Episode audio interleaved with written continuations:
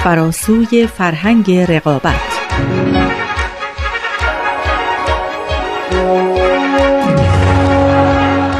We've literally, as a result, transformed the conditions of our own existence on this planet. But we haven't yet adapted to these new conditions that we live in. And we urgently need to, because until we do, the scale of human suffering and the scale of ecological degradation on this planet will continue to increase.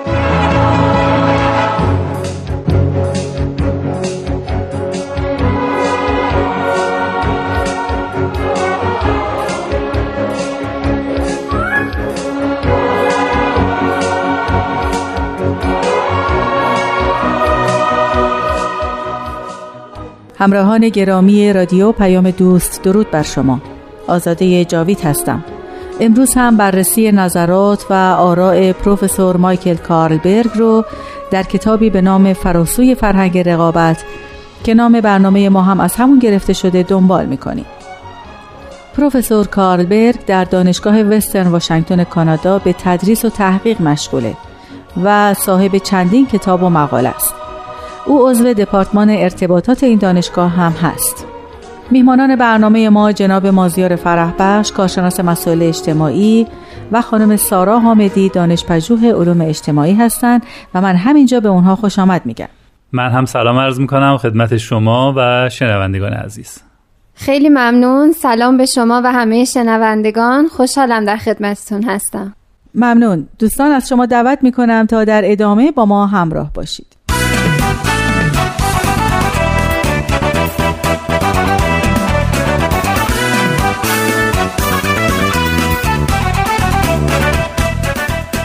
آقای فرحبخش در برنامه گذشته درباره مواردی از تغییراتی که جامعه بهایی برای بهبود روابط انسانی مد نظر داره مطالبی فرمودید.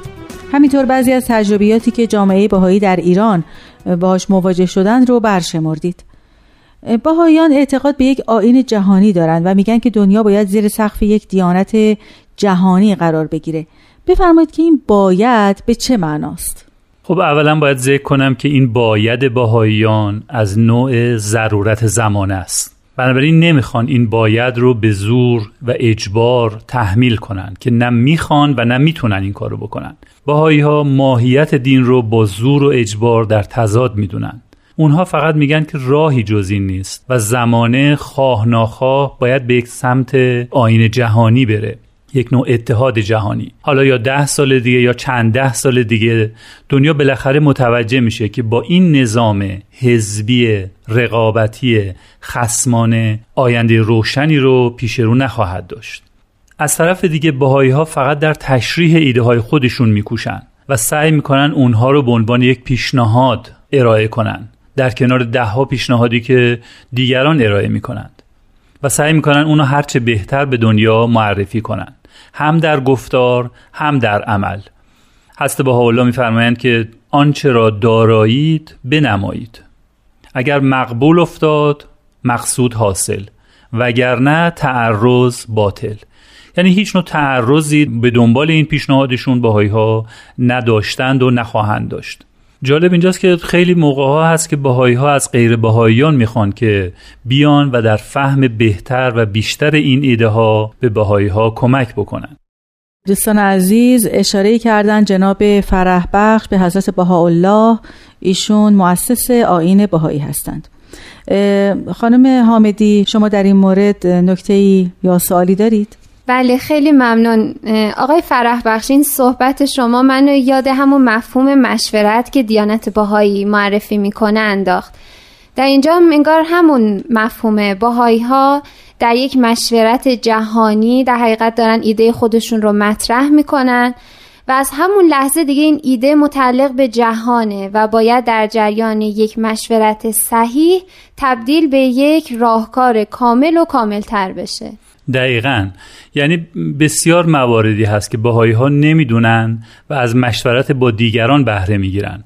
همون که قبلا بحثش شد یعنی یادگیری در حین عمل و یا فرهنگ یادگیری. اجازه بدید اینطوری موضوع رو ببینیم. یعنی ببینیم باهایی ها چی دارن که هست بالا می‌فهمن آنچه دارایید.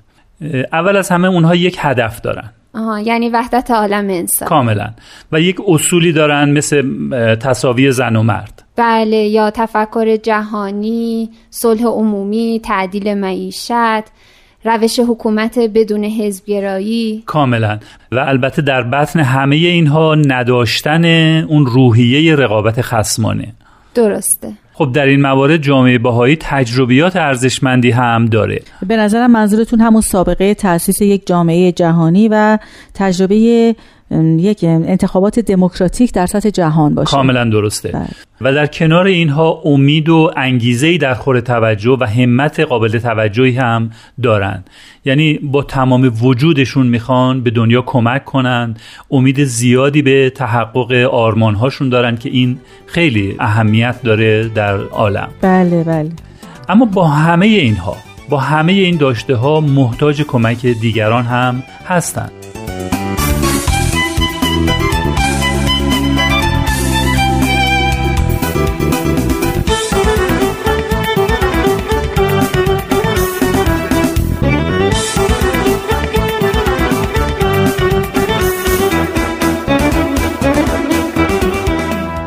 لطفا در مورد این کمک یکم توضیح بدین. ما می‌دونیم که باهایان معتقدن که راه حل مشکلات دنیا در تعالیم حضرت بهاءالله. خب دیگه چه احتیاجی هست که دیگران کمک کنن؟ درسته ولی در عین حال اذعان دارن که در چگونگی استفاده از این راه حل محتاج یاری تمام جهانیان هستند. از اونها مشورت می‌خوان و کمک می‌خوان.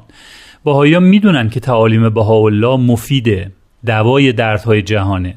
اما چقدر از این مفید بودن رو درک کردند؟ این دوا و دارو رو چطوری باید مصرف کرد؟ کدوم دارو رو باید به چه میزان کی به چه کسی داد؟ شکی نیست که فهم باهایی ها امروز نسبت به 100 سال پیش خیلی تغییر کرده. بینش هاشون عمیقتر شده. در حالی که دارو همونه. تعالیم همونا هستند. همه باره یک دارید و برگ یک شاخسار تعلیم بیش از صد سال پیشه. اما آیا باهایی ها امروز اونو همون جور می‌فهمند که صد سال قبل میفهمیدن؟ خیر اینطور نیست. و بخش مهمی از این فهم جدیدشون مرهون همین تعامل و مشارکت با مردم دنیاست. اگه یک جامعه جهانی مرکب از همه نژادها و اقوام رو تشکیل نداده بودند آیا می‌تونستند به این درکی که امروز دارن برسن؟ هرگز. بسیاری از تعالیم و مخصوصا تعالیمی که از اونها با نام تعالیم اجتماعی یاد می‌کنیم اینها محتاج تبیین و تشریح به وسیله علوم روز هستند. حداقلش اینه که باهایا برای اینکه بتونن با دیگران هم صحبت بشن نیاز دارن که بتونن تعالیم و افکار خودشون رو با یک زبون علمی مشترک با بقیه در میون بذارن. بله نمونهش هم همین موضوعاتی است که ما امروز داریم بحث می‌کنیم دربارش بله کاملا. شما همه این مباحث رو خلاصه که بکنید میشه همون تعلیم حضرت بهاءالله. همه بار یک دارید و برگ یک شاخسار. یعنی همتون میوه یک درختید. همه عالم انسانی ثمره یک درخته و برگ یک شاخه هست.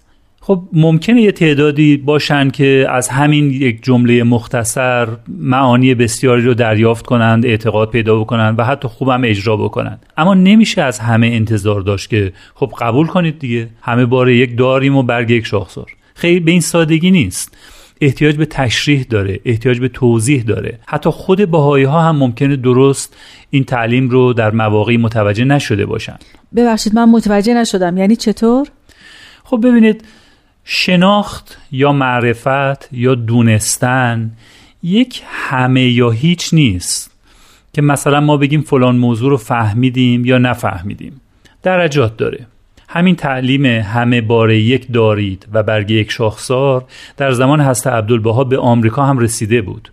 یعنی همه بهایی های آمریکا از اون مطلع بودن. ولی ازدواج یک سیاه پوست با یک سفید پوست رو در نظر بگیرید. توی اون جامعه آمریکای اون روز که تابلوهای نظیر ورود سگ و سیاه ممنوع همه جا دیده می‌شد این غیر قابل تصور بود که یک سیاه پوست بیاد با یک سفید پوست بخواد حتی ازدواج بکنه. در حالی که اون تعلیم همین رو هم داشت تعلیم می‌داد. ولی خب هنوز اون جامعه به اون درک نرسیده بود و بعدا در واقع این درک رو به تدریج حاصل کردن. در حالی که تعلیم همون تعلیم بود. و مردم در واقع باید با همدیگه توی این فهم این تعلیم شرکت می‌کردن. اگه شما طرح دیانت بهایی رو مثل یه پروژه بزرگ در نظر بگیرید این پروژه قراره برای مردم دنیا اجرا بشه و بدون مشارکت و همکاری تنگاتنگ همه مردم خب ممکن صحیح اجرا بشه. ببخشید یعنی میفرمایین آین باهایی فقط می‌خواد یه سری اصول و تعالیم اجتماعی رو به دنیا پیشنهاد کنه؟ یعنی اگه برگردیم به سوالی که خانم جاوید پرسیدن اینکه باهایی ها میگن همه باید در زیر یک دیانت جهانی جمع بشن معناش منحصر به همین پیشنهاداته؟ خب فقط این نیست. اولا باید این پیشنهادها چی و چطوری قادرن مشکلات اساسی دنیای امروز ما رو حل کنن. بعضی وقتا مسئله اصلی همین نبودن یک ایده خوبه. نکته دیگه اینه که جامعه بهایی ننشسته کنار گود و فقط پیشنهاد بده. آستیناشو بالا زده عملا وارد گود شده. باهایی ها می‌دونن که باید اول از همه خودشون پیشنهاداشون رو اجرا کنن. حداقل دو تا فایده میشه برای این کار داشت. هم خودشون مطمئن میشن که ایده هاشون خوب کار می‌کنه و در این حال می‌تونن مشکلات احتمالیش رو در حین اجرا رفع کنن و اونو اصلاح کنن.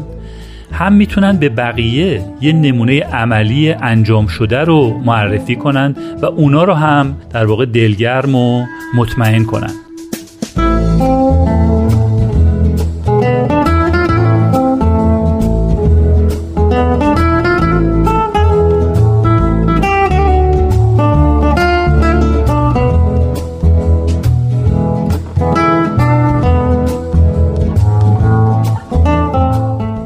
ولی در نهایت اینا پیشنهادهایی برای اصلاح جامعه هستن نه که فرمودین.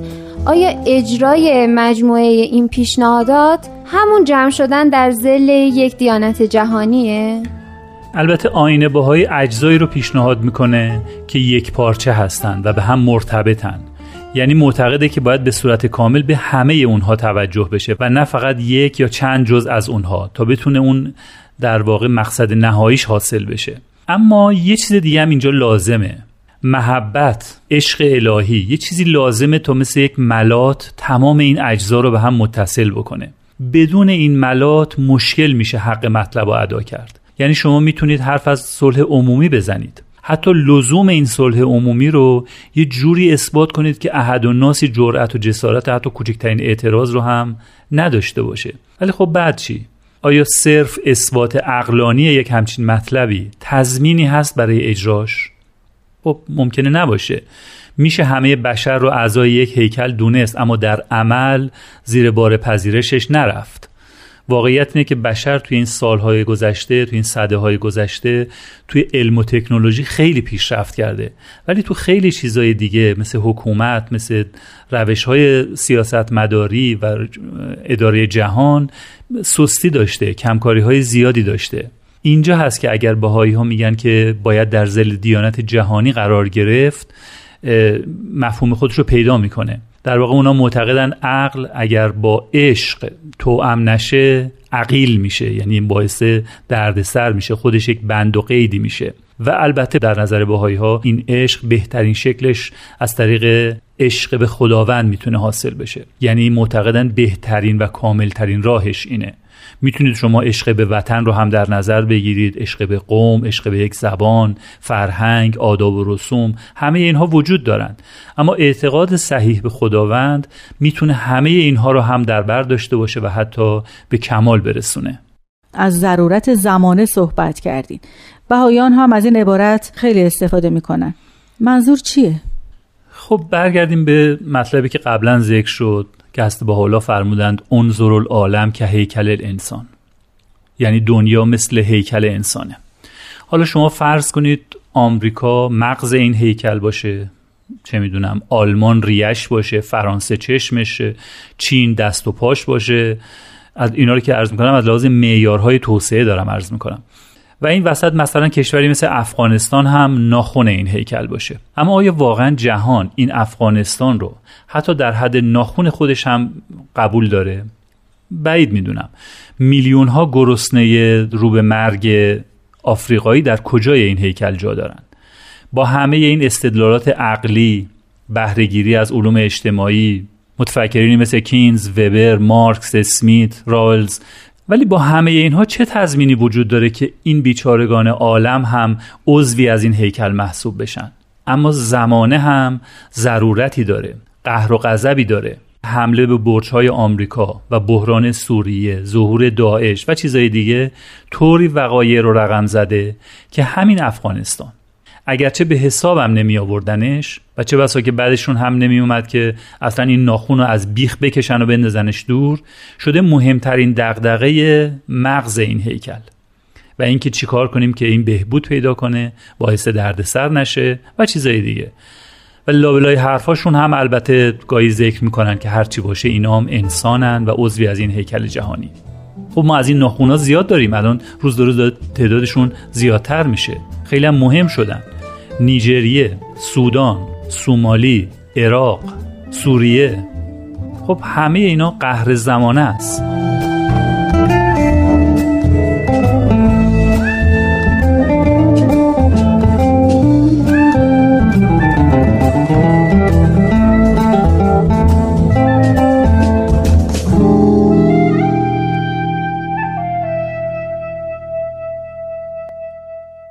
آقای فرح بخش چند بار پیش اومد که شما راجع به اصطلاح قهر زمانه صحبت کردید شاید منظورتون باورهای مردم باشه درباره بعضی از پدیده های مثلا یا اجتماعی یا طبیعی مثل مثلا ارتباط بین خشکسالی و گناهان مردمان آیا منظورتون مفهومی ماورا و طبیعی است یا یک مفهوم دیگه ای ازش در نظر دارید؟ در اینکه قهر زمانه آیا یک مفهوم متافیزیکی هست؟ یعنی از عالم بالا یک قهری هست نازل میشه. اینها رو ما می‌تونیم بگذریم ازش یعنی بدون اینکه انکارش بکنیم یا اثباتش بکنیم چون از این مقوله کلا نیست. اما حداقل میشه گفت که این قهر زمانه در قالب یک موارد انسانی داره خودشو نشون میده. در واقع ما معتقدیم که اینها نتیجه عملکرد خود انسانه. نتیجه بینش های غلطی هست که در مورد ماهیت انسان عالم انسانی قائل شده و بر اساس اونها سیاستهاش رو تنظیم کرده. فقط هم همین پیدایش مواردی مثل داعش یا های انسانی که در دنیا هست به اینها ختم نمیشه. شما مواردی مثل تخریب محیط زیست رو هم دارید. هم می‌تونید شما بلای آسمانی بهش بگید هم می‌تونید بگید که این نتیجه عملکرد نامناسب سیستم های اقتصادی و سیاسی این دنیاست. همین اقتصاد به ظاهر علاج ناپذیر جهان. هم می‌تونید شما فرض کنید که این یک بلای آسمانیه ولی به هر حال توجیه این جهانی هم براش می‌تونید داشته باشید. اختلاف فاحش بین فقیر و ثروتمند که منشأ خیلی از این نابسامانی ها هست این در واقع نتیجه عملکرد اقتصادی همین دنیاست. خب الان برای من سوال پیش میاد که نگاه باهایی ها به این قهر زمانه و پیامدهاش چی هست؟ ببینید عمده کاری که بهایی ها انجام میدن معرفی نظام مورد نظر خودشون یا پیشنهادی رو که خودشون دارن هست. اما علیه هیچ نظامی اقدامی نمی کنن در حالی که عمیقا از این بحران های به وجود اومده متاسفند متاثر هستند از همه مواردش از پناهنده ها از بحران مهاجرین بحران فقر و موارد نامناسب دیگه ای که هست. عمیقا متاسفند اما عرض کردم به طور مستقیم در هیچ کدوم از اینها دخالتی نمی کنند. شاید به این دلیل باشه که معتقدن فروپاشی این نظام های ناکارآمد نیازی به دخالت باهایی ها نداره. یعنی به قدر کافی متولی داره که این کارا رو انجام بدن. به علاوه این نظام ها به دلیل ناکارآمدی هاشون سقوطشون اجتناب ناپذیره کاری که بهاییان انجام میدن اینه که نیروشون رو صرف ایجاد، توسعه و تحکیم یک نظام سازنده بکنن که بتونه در آینده جایگزین اینها بشه. شما دقت بکنید همین تشکیل یک جامعه جهانی بهایی یعنی جامعه ای که در سطح جهانی گسترده شده خودش دلیل گویایی هست. شاید گویاترین دلیل باشه در رد فرضیاتی که در مورد سرشت انسان توی غرب پذیرفته شده و خود این می‌تونه خیلی کمک بکنه به در واقع ترد و رد این نظریه و باعث بشه که بشه الگوهای صلحآمیز رو در جامعه پیاده کنیم. یعنی بتونه بقبولونه که میشه الگوهای صلحآمیز رو مورد توجه قرار داد و بتونه به دیگران یک جور تفهیم کنه که بشر ذاتا و ضرورتا خودخواه و پرخاشگر نیست.